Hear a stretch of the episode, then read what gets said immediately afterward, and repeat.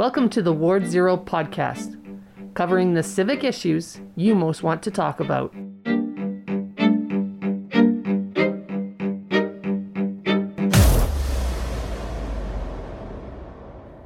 You are now entering Ward Zero. Hi, everyone. Welcome to season two, episode five of the Ward Zero podcast. My name is Esmahan Razavi, and I am joined by Darren Kraus and Jeremy Zhao.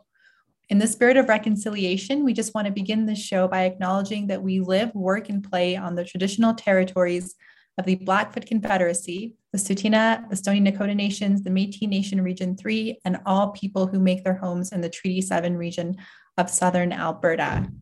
So, we have a jam packed episode for you today, and here's what we're going to be talking about. We're going to talk about the latest mayor council polling the thin blue line discussion that's uh, taken over the Calgary Police uh, Services, the Recall Act, and a special donor disclosures investigation by Livewire Calgary. But as ever, we are going to begin with hot takes. And Darren, you have one.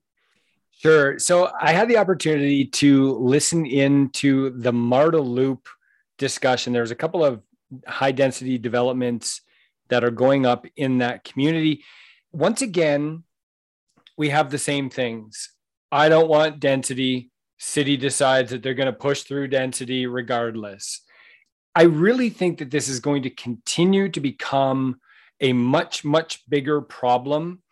There are two polar opposites. There's a real reluctance to meet in the middle. And, and I say that is on both sides and and what's funny is that both sides say that they want to meet in the middle and i just don't think that's the case. There's a group that doesn't want density and then on the other side there's the city with their mandate through the municipal development plan or through certain councilors it's like density density density density everywhere. Put it on every corner. Put it put it in backyards. Put it here. Put it there. Put it everywhere. And i get that we need to go that direction but when you have the density everywheres against the density nowheres uh, and an unwillingness to meet in the middle, I think that we're just setting ourselves up for an ongoing and very, very divisive problem. But not as divisive as your upcoming hot take, Esmahan. Well, Darren, I'm happy to report that uh, at least two at least one person on this podcast, I should say, agrees with me. I just want to say that fruit do not belong in desserts. It's a really controversial thing to say in the city, but it's really divisive. But I'm right. And I, I just don't think that there's any compromise here. I, for one, think you're 100% correct. Sorry, Oops. Jeremy. No, I, I needed to get my words in there first because I support you. Thank you. I was feeling very like persecuted. yeah, I'm I'm announcing my retirement from this podcast. I don't think it's, it's going to be a good working relationship going forward. So that's all I have to say. wow, over fruit. and dessert. Don't forget the dessert part. I mean, I mean, to be honest with you, I actually don't eat much dessert to begin with. Like I might have the odd brownie or the the odd bowl of ice cream, but I don't eat much dessert anyway. So it really doesn't impact me where I can't stand it. And I'm sorry, I, I'm I'm gonna I'm gonna double up on your hot take. Do not put craisins in my damn salad. You put yes! craisins in my damn salad, I am gonna send that thing back because that is that is an abomination to a salad. Fruit don't belong in salad period. Looks and, like this this podcast is just me and you now, Esma, because Jeremy he's left. He actually left the Zoom. He's he's disgusted with us. It's okay.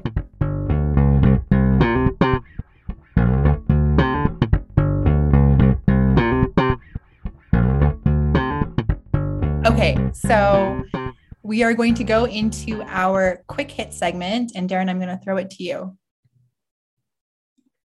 Sure. So this week, the city's event center committee had their first meeting and it was largely procedural in nature. They elected some chairs, Sonya Sharp will be the leader of that committee, along with Deborah Yedlin, uh, who is the president and CEO of the Calgary Chamber of Commerce.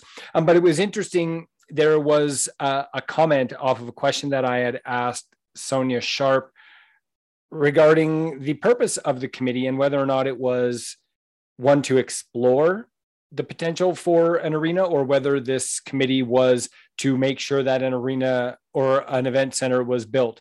And she said, the goal is an event center and it's not if, but when. I'm sure for a lot of Calgarians that will raise some questions. Uh, I wanted to bring up the City of Calgary's youth job fair as well. And in and of itself, it's not a, a really, really super big news story. But the reason why I bring it up is that it's the first one that they've been able to do in person for two years. And one of the things that both employers and potential employees have said is that what can make the job search difficult for a lot of people is the lack of in-person connection uh, whether that's the ability to ask questions about a job or the ability to to get that first impression that you that you so often need when you're choosing prospective employees. So uh, I think it's really important that it is going ahead. And, and I, I can't exactly remember how many vendors are are there, but I know there's quite a few. So there's there's a number of jobs available. Uh, finally, big news, breaking news. Although I don't think that we have uncovered the real scoop here yet. Mayor Gondek is going to be the Parade of Wonders marshal for the Calgary Comic and Entertainment Expo. I asked her, or actually, I asked her office what her cosplay outfit would be. Um, they declined to comment only saying that there are clues in the expo video of the mayor's announcement. That goes ahead on april 22nd along stephen avenue mall at 10.30 a.m what will she be? Well it, uh, so so i did look at the video and she drops a timepiece like a timepiece that's on a chain. And i'm like thinking like i asked is it mad hatter and they're like not quite but you're in the right realm. And so i don't know what other like character Isn't has a timepiece. the white rabbit? Oh maybe it's the rabbit. I don't know. From alice in wonderland? Maybe. That, that'd be cute with the bunny ears the white rabbit. Pretty easy costume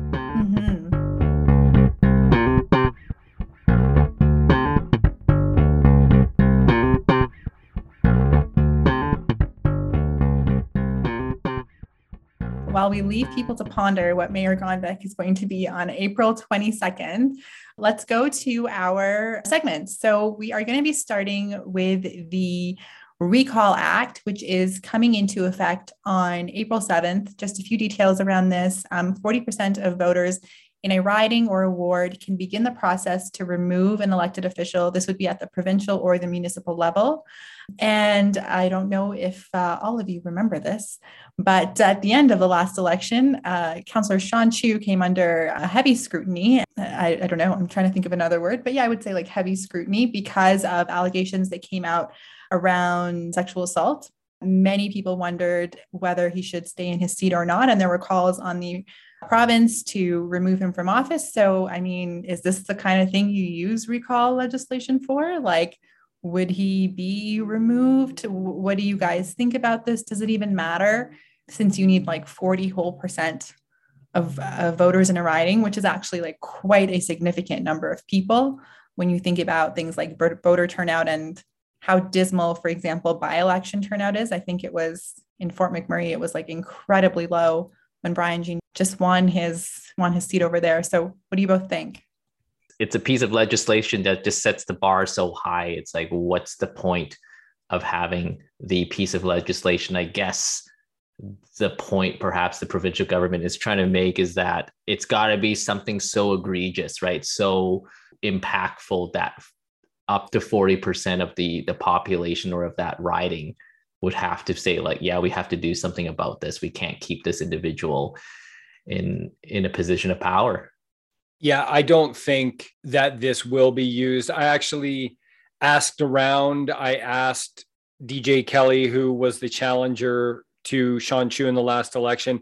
If if he had heard of any concerted effort, whether there was a door door to door campaign, and and I actually recall uh, we, we had the conversation on the Fridays at five. I think maybe it was last week, maybe it was two weeks ago when it had first come out. Vincent St. Pierre, who who has worked in the political sphere for for a long time, said the resources that it would take, even on a volunteer basis, to try and get 40% of the electorate in any riding would be a massive, massive undertaking. It's not, it's just not realistic. I I can't remember because Aaron Toombs did some numbers for us, and I think there's roughly, Ah, gosh, I I can't remember how many people are in the riding, but like to get the right number of people, like you would have had to get somewhere around 20,000 or 29,000 people to sign a petition saying that they didn't want Sean Chu. I think that that you'd be lucky to get 5,000 people who would be willing to sign it.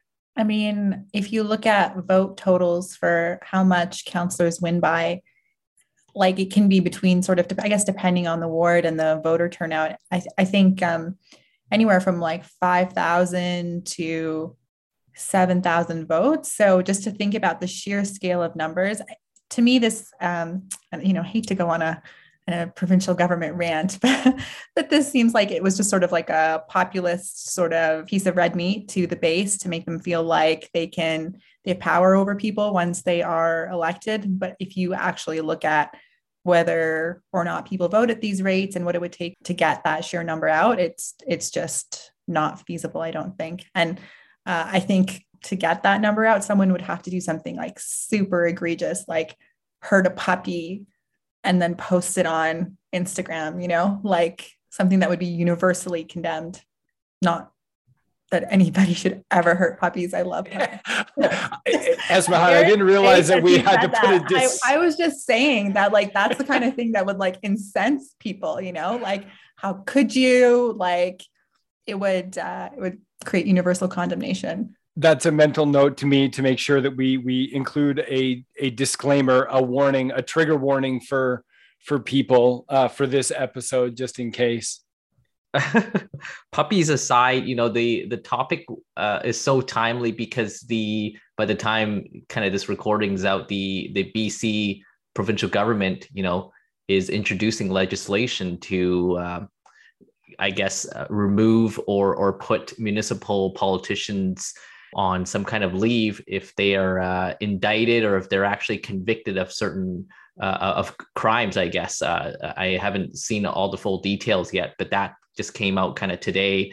I don't want to date ourselves here, but yeah so the that the, the provincial government for example in bc is kind of doing something kind of uh, maybe a little bit more proactive but there have been just so many cases uh, of you know municipal leaders just causing trouble or they've been suspended or they've been you know uh, convicted of something or or, or or so it that to me is very interesting just seeing that contrast now with the recall act versus kind of what bc is doing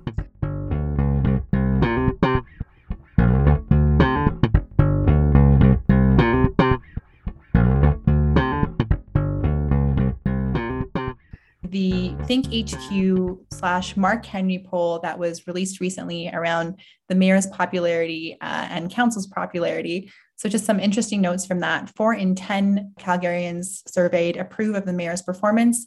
The mayor actually commented on the poll and said that it's a point in time, uh, right at the tail end of you know one of the worst periods uh, in people's lives, i.e., the pandemic people are angry, people are frustrated, and um, there is an especial there's an especially significant amount of frustration that is um, directed towards politicians. What do you all think? Is it is this polling a reflection of uh, the mayor's decision making and what people think about her decisions? If you ask me, this is this is classic politics. Honestly, you do all of the heavy lifting up front you take your dive right off the bat and then you spend the next two and a half years building towards that next election and i mean we can see it playing out in provincial politics right now even look at all of the things that that Jason Kenney is doing, giving money away here, giving money away there, paying people's continuing care bills. Like, like he's he's doing all sorts of stuff. I think that he's leading himself up to a the leadership review and b hopeful that the UCP is able to ride that wave of goodwill into a potential election next year. So I really think, you know, w- when you think of all of the issues, whether it's the climate declaration, which I think the mayor last night at the Climate Hub conference called it a lightning rod when you talk about that, you talk about the event center failure, you talk about the tax increase, substantial tax increase, a bigger tax increase than they had projected tax increase. You talk about the issues with transit safety, the issues with, with Calgary's unhoused. You talk about all of these things. And before long, you are really disappointing a lot of people with how you've handled things, not to mention now, and we're going to get to it a little bit later, the whole issue with with thin blue line and the police service you've got you've got 1800 sworn officers and their families who have an issue with how the mayor and council are handling the police service it's not rocket science here to figure out why the disapproval rating is so high what i thought was interesting and and sorry jeremy i'll give you a second to weigh into um, was where her approval was concentrated and and who was disapproving of her. So I noticed that her approval was higher in the inner city, higher in the northeast, higher among women.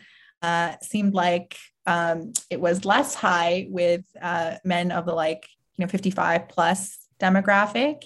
Um, I think you have some audio to play on that, Darren.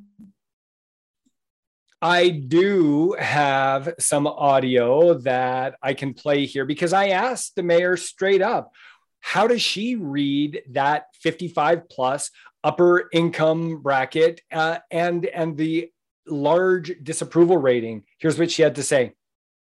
It's interesting. I was at a talk yesterday where um, a gentleman stood up and said very clearly during the question period we all know that you're anti business. We all know that you're anti oil and gas. And we all know that you're really anti stampede and you're pretty much negative on all of these things. So, how do you explain the fact that you became our mayor? That's a pretty blunt question.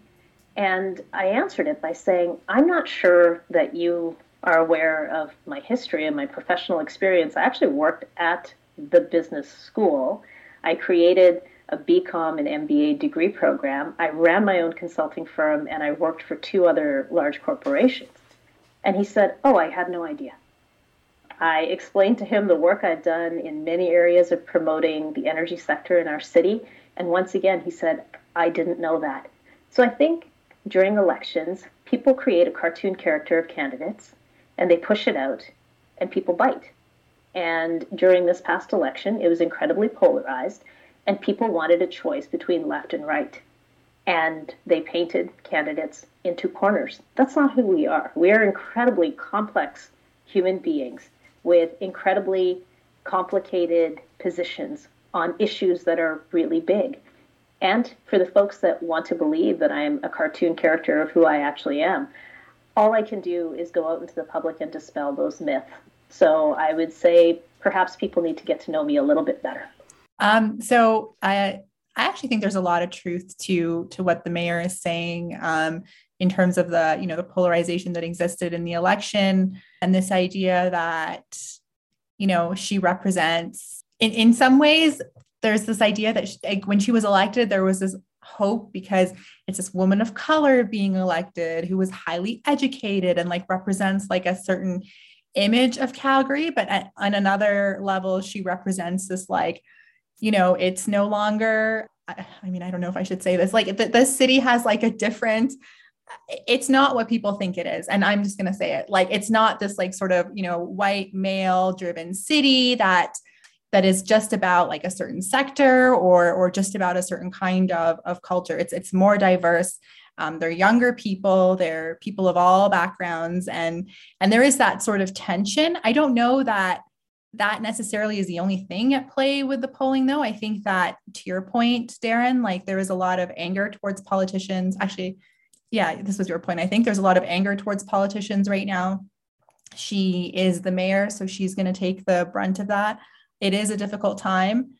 The arena and climate change are both super polarizing topics.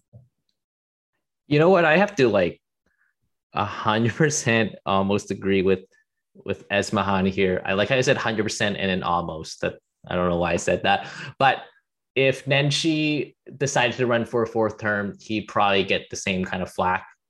You know, maybe less so than than the current mayor because he's a male, but because he's of a visible minority, and I guess the platform that he's kind of ran for the past, you know, three terms, I I, I don't think it would have been any different had he still been in power.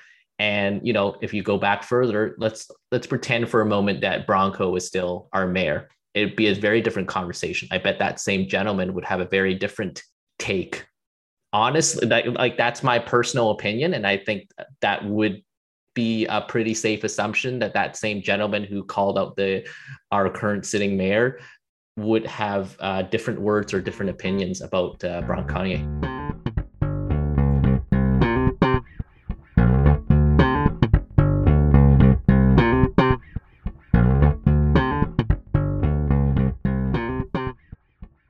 Okay, so we're going to go into our next segment, which I'm actually quite excited about. Darren Livewire put out this really, really great, I guess, in-depth investigation that came out very recently around the the donors to municipal campaigns. And I want to kind of pick your brain on this a little bit. I know Jeremy does as well. This was an Aaron Toombs investigation. He's done quite a bit of investigative work for you lately. I just want to hear about how this came together, what your insights are. Uh, give us the give us the goods. Well, I'm glad you mentioned Aaron Toombs because all of the credit goes to Aaron Toombs. I'm just the talking head here on the podcast. But what Aaron and I had discussed was we know that other folks are going to take a look at the disclosures. We know that they're going to do what they have to to get a story out about the disclosures, but we wanted to own it. And so Aaron wanted to spend the time, and trust me, he spent a lot of time there. I think he's an honorary employee over at Elections Calgary because he spent so much time there. That's where the whole job began was because of the way the information is collected it's collected on on papers or whatever that have to be PDFed or or they have to take screenshots of them.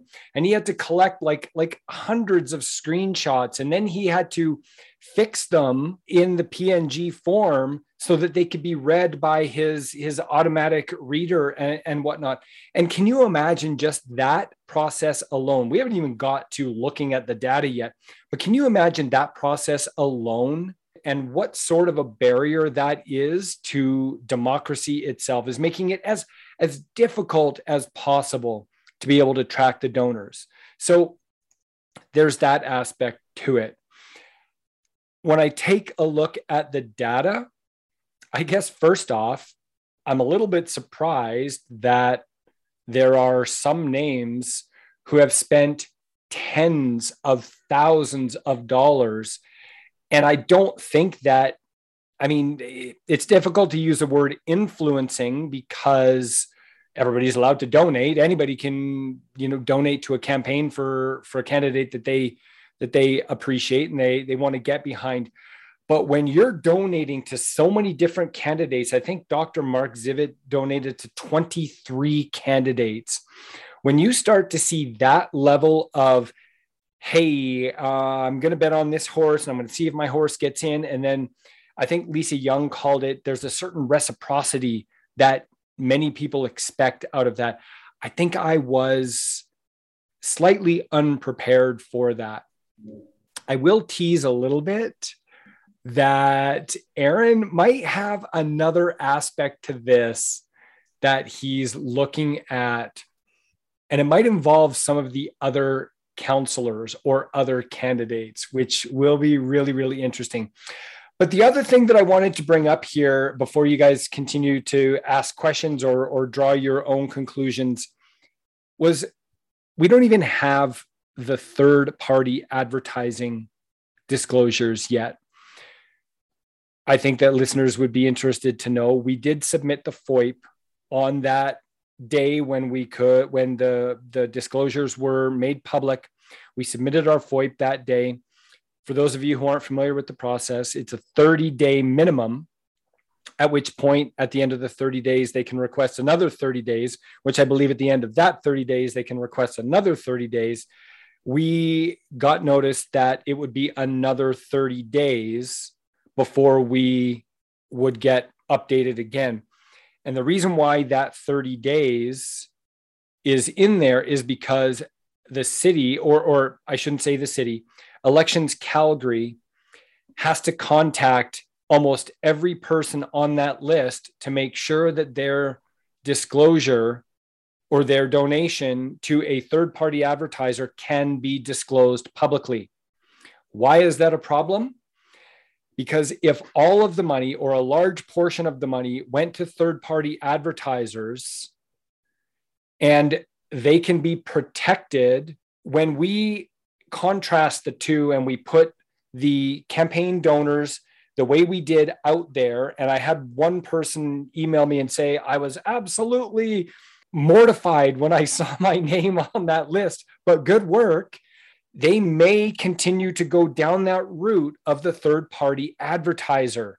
And instead of donating in the in the sunshine we'll call it and being like having their name recorded they'll do everything through the third party advertiser. And that is a very very very dangerous route for our elections to go because there is really no cap to how much money can be spent reasonably in a municipal election. All right, over to you two. Well, I'll I'll say I'm not surprised. I mean, I've been following it for many years.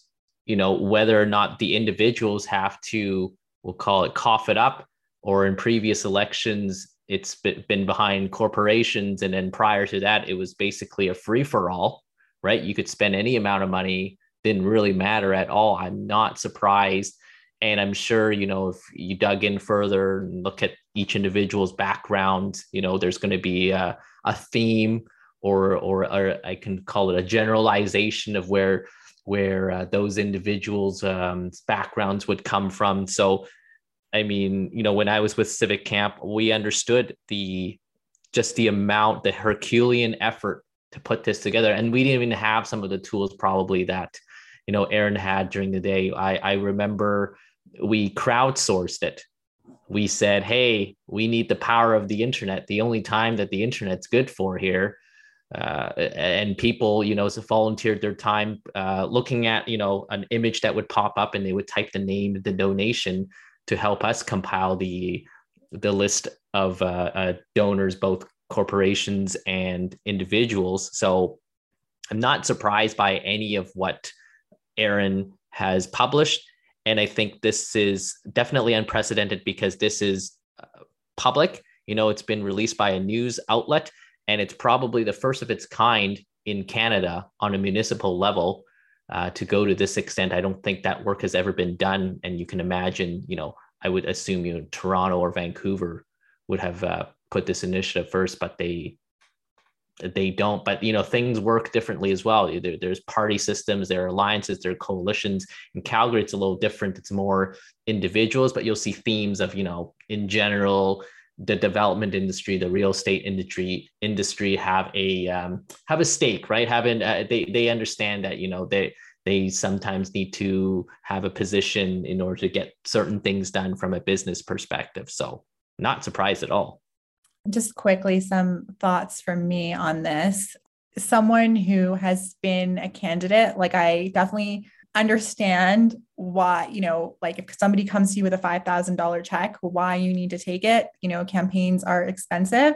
But what I was thinking, and when I think the campaign disclosures came out a few weeks ago, and, and we saw how much people spent on their campaigns, and I, I you know, I, I have talked about this before. I helped a few candidates out, and I knew that from that experience that fundraising was much harder this time around. And so we saw a lot of winning campaigns on much smaller budgets.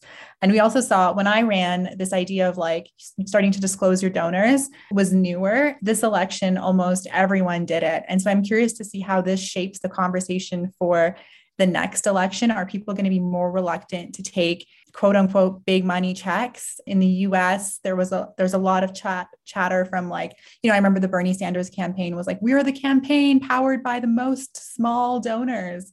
Um, so that kind of looking at at, um, at fundraising from the, the smaller donors and then running campaigns on less money, like is that the trajectory we're going to see campaigns go on?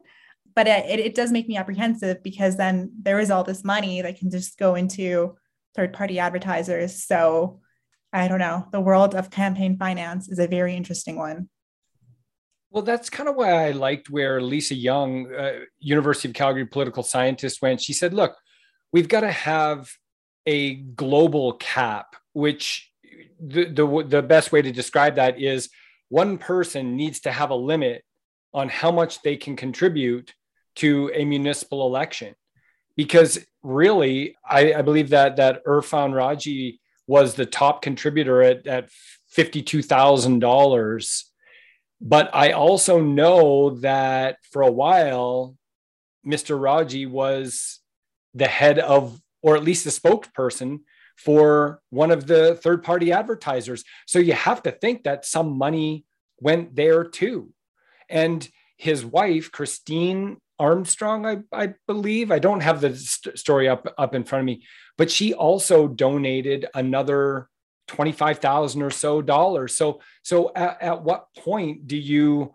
say like I don't care if you donate to fifty candidates, but you've got to keep your top like you got to keep the total donations to under fifty thousand dollars, and not only that, but in doing so you've got to limit that donation level to a thousand dollars or or something like that you know a, a, much lower individual campaign contribution. So you put those two things together and yeah i get it esmahan. There are some candidates who aren't going to have as much money.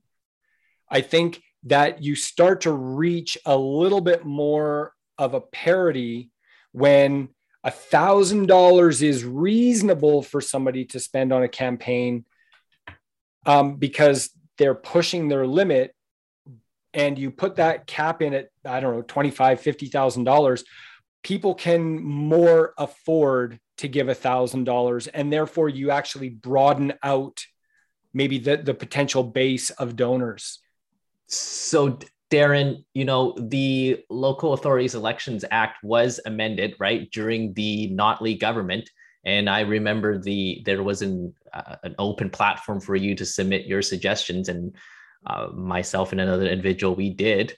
And uh, you know they kind of pick and chose what they wanted to do or went in with. And uh, you know the, the, the points that you talk about were not part of those amendments. And obviously that was degraded further when the current provincial government decided to amend it again for you know whatever reason as well. So yeah, these are great talking points, and there was a public submission period. But you know, if I had to be more objective, I say I would say that the Notley government at the time didn't go far enough with some of these amendments, and and they uh, some of that responsibility is on them. It's not on the current provincial government.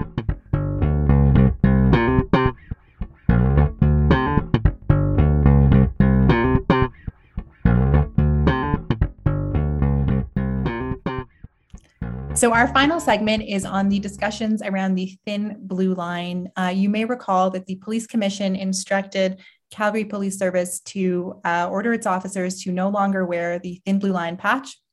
Just recently, uh, Police Chief Mark Neufeld came out and said that there, because there has been a break in the relationship, a break in trust between the police commission and the police service, they need at least two weeks to uh, to implement this. There was a, lot of discussion around the police chief's comments. You know, he seemed to indicate that this was that the officers are demoralized, that this was the straw that broke the uh, Camel's Back.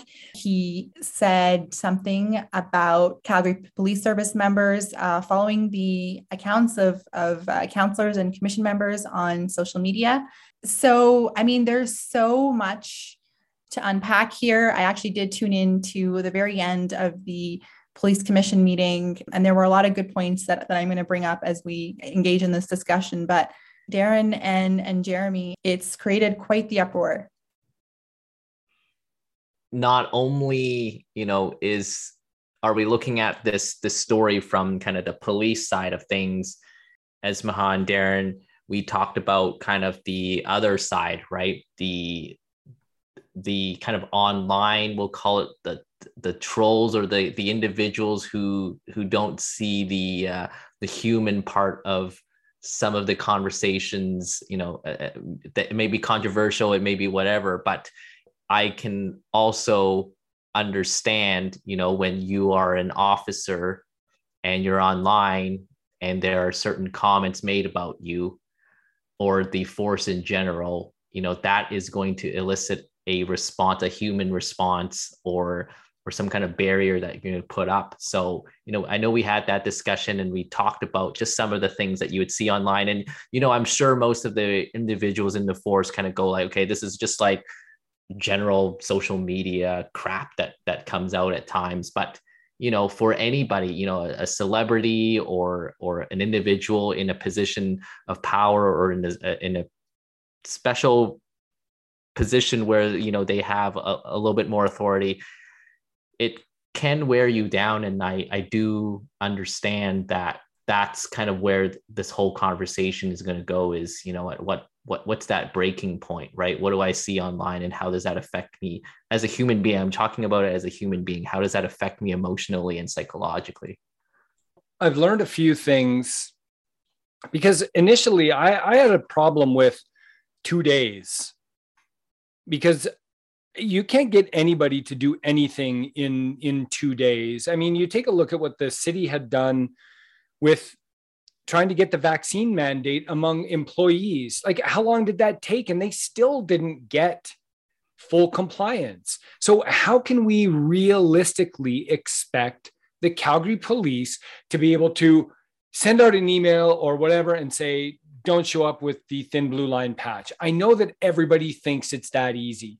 It just is not easy. Do you know how difficult it is to get two kids to do the same thing when you ask them to do it? it's virtually impossible. But then I learned today that this has been going on for at least a couple of years, if not longer. Mayor Gondek told me today that when she was on police commission, the thin blue line patch was an issue. And the Calgary Police Commission and the Calgary Police Service knew that at some point it was going to have to go with that new information, I'm sitting here thinking, all right, yeah, I get it. This didn't just come out of the blue, Chief Neufeld. This isn't something that that you couldn't have prepared people for months ago. You could have provided them the information on, on how it impacts other people. And you could have taken people down that road to a point where maybe the service itself goes yeah you know what? I, I think for the community's benefit this is the best way to go. So there's that aspect to this. In police defense i can only speak from my experience in media and when you put out a story and it could be balanced it could be objective but if it doesn't meet what someone else believes to be the truth, you are attacked. And you're attacked mercilessly. And I see that. And I sent you guys so many screenshots of the comments I received off of my monitoring post that I had tweeted out. There were some some awful, awful things saying that all police are hate-filled pigs and stuff like that. Like, come on, let's be serious. Not all of them are. I like I I know many police and I've known police from the RCMP. They're they're caring giving individuals who want what's best for the community. And yeah, is there maybe a certain personality type that the job attracts that lends itself to certain I, I don't know certain qualities i guess i will say? Sure. That's beside the point. I think if we're ever to get past this situation the trashing every single police officer and painting them all with the same brush and using such awful language to describe it. You are a part of the problem. You're not, you think you're a crusader. You think that you are um, a, a, a protester. You think that you are pushing for social change. You are just as big a problem as the as the people who you're attacking. And I think I see that to be the biggest issue here. We will never solve this as long as we don't go, hey, police need to change and there needs to be some recognition on this side. And then on the other side, hey, we don't love the way police deal with certain communities, but we also recognize that they play an important part in public safety. Because if you really want to go polar, and now I'm getting a little bit rantish here, if you really want to go polar, let me put it this way you've got a choice. You can either have the police that we have, which I think by and large, the police population, the sworn members, are there to, to serve and protect, or you don't have them at all. Okay, you want to get polar, let's get polar. You either have the police, the ones that, that we have, and we try to figure out the issues and we try to work together, or you don't have them. Okay, I Are you going to step in now, Esmahan? I have a lot of things that I want to say. I think it's important to characterize sort of response that the police is getting in a way that that captures the true spirit, which in my from my perspective is that there are systemic issues within the police, particularly when it comes to like racialized communities or or different communities of faith. And these issues have come to a fore. Um, there have been people who have been protesting about this for for years, who have um, you know borne uh, significant consequences because of this, whether to their reputations, whether to their livelihoods, whether to their bodies. Frankly, their reform has been slow, and it seems like the police are very slow to come along as an institution.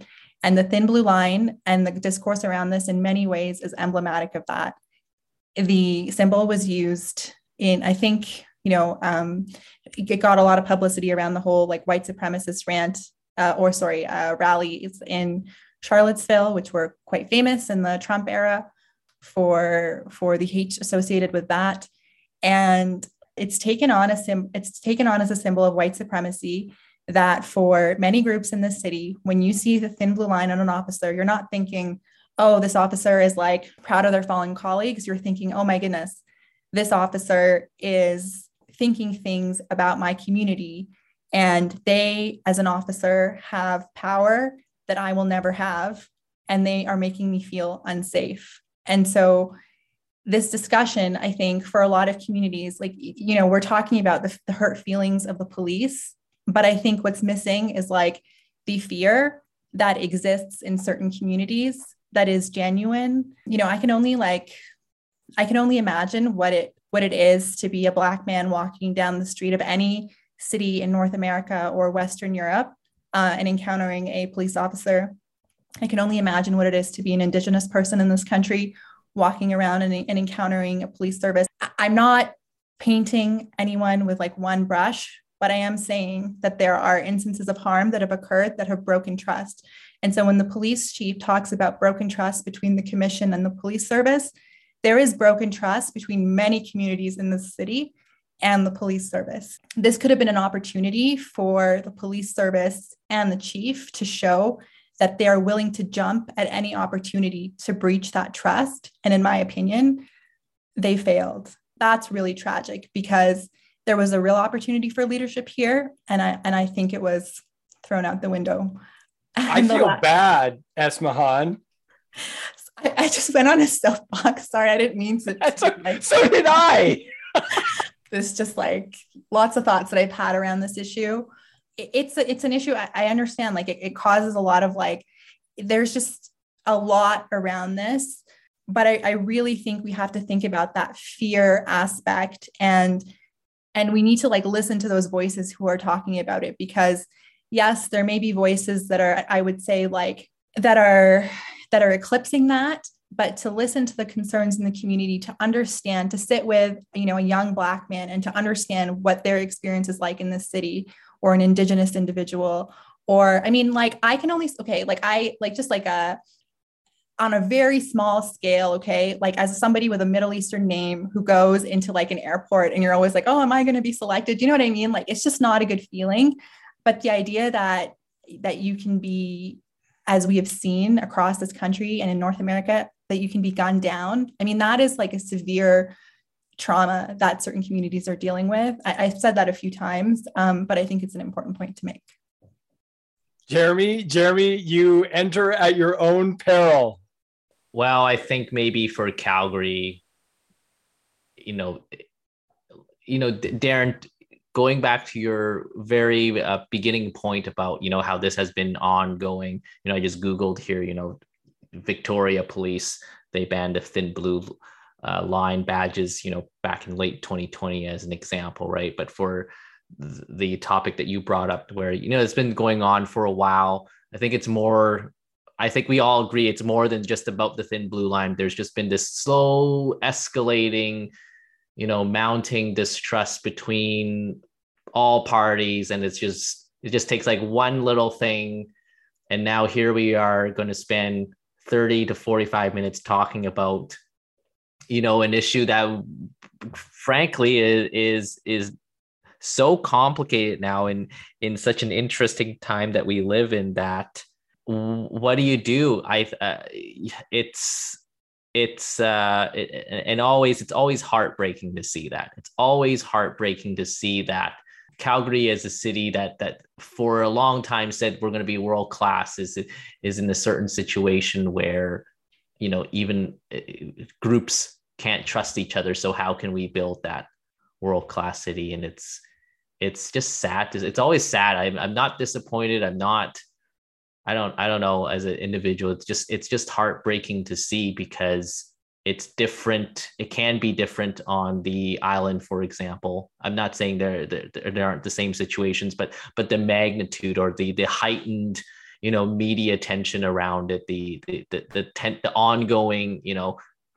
sometimes dumpster fire that we see is just so much more pronounced for some reason in calgary and area than it is maybe in in other parts of the country. But you know i may be wrong. I know toronto has a huge huge issue as well. So it, it's always just interesting to see it once i step away from the city and go like oh this is how it's been characterized or this is this is how it's been written. It, um i don't know that the calgary context is special to be honest. I think this is a conversation that is happening in every municipality so I, I, I don't know like i mean you know we see stories like this come out of toronto. We see stories like this come out of vancouver uh, smaller municipalities um, everything like that. So i don't know. I mean we saw this happen in ottawa with the ottawa police force right? Like we saw these discussions around that i mean and so they come came under quite a bit of scrutiny.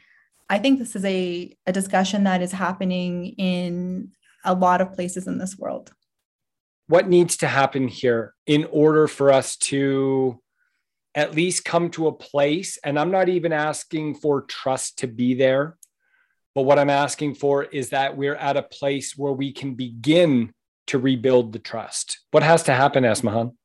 So from my perspective the entity who holds a lot of power here in this dynamic who is the police need to do everything in their power to show that they understand that they hold this power and that they are willing to more than listen. We've moved past the time of listening. They're willing to take action to address the concerns um, that they have heard from the commission, from members of council, and from more importantly, like average Calgarians who are members of their community.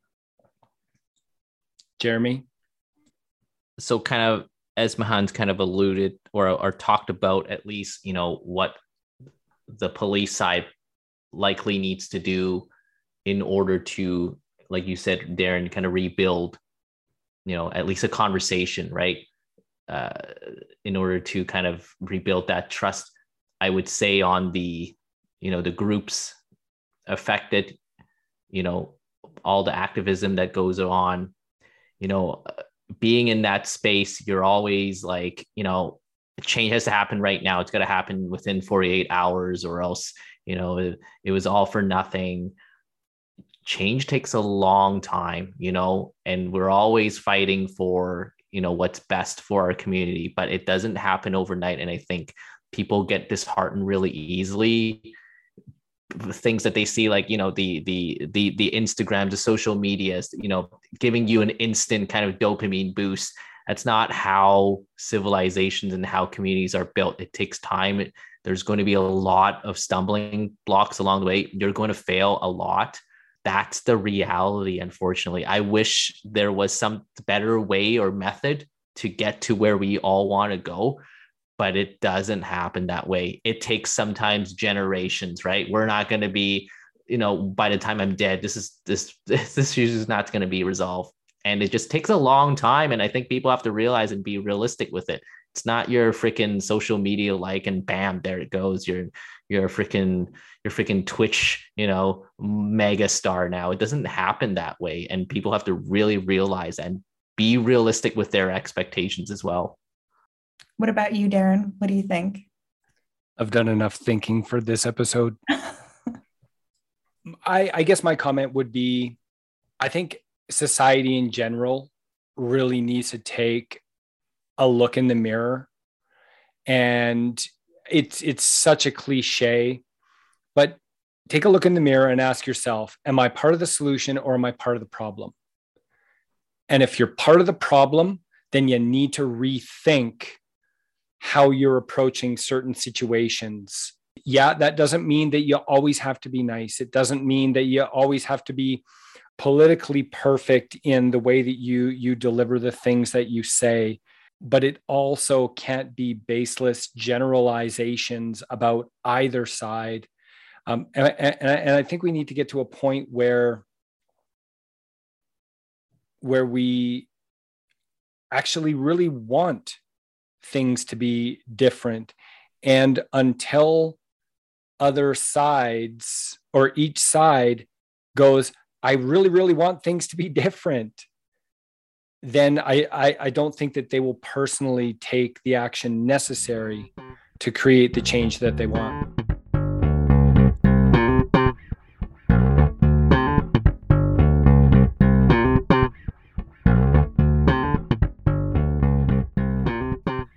Was our show. As always, thank you so much for joining us. If you want to talk about municipal politics, there's a lot of ways for you to do so. You can join Darren at five o'clock on Fridays on Twitter Spaces. Just go to his account at livewire underscore DK. You can also follow us on Twitter. Darren's at at livewire underscore DK. Jeremy's at JZ from Calgary, and I'm at Esmahan YYC let us know what you think. And, uh, you know, we really want to hear from you. So send us your notes. Thank you. Goodbye.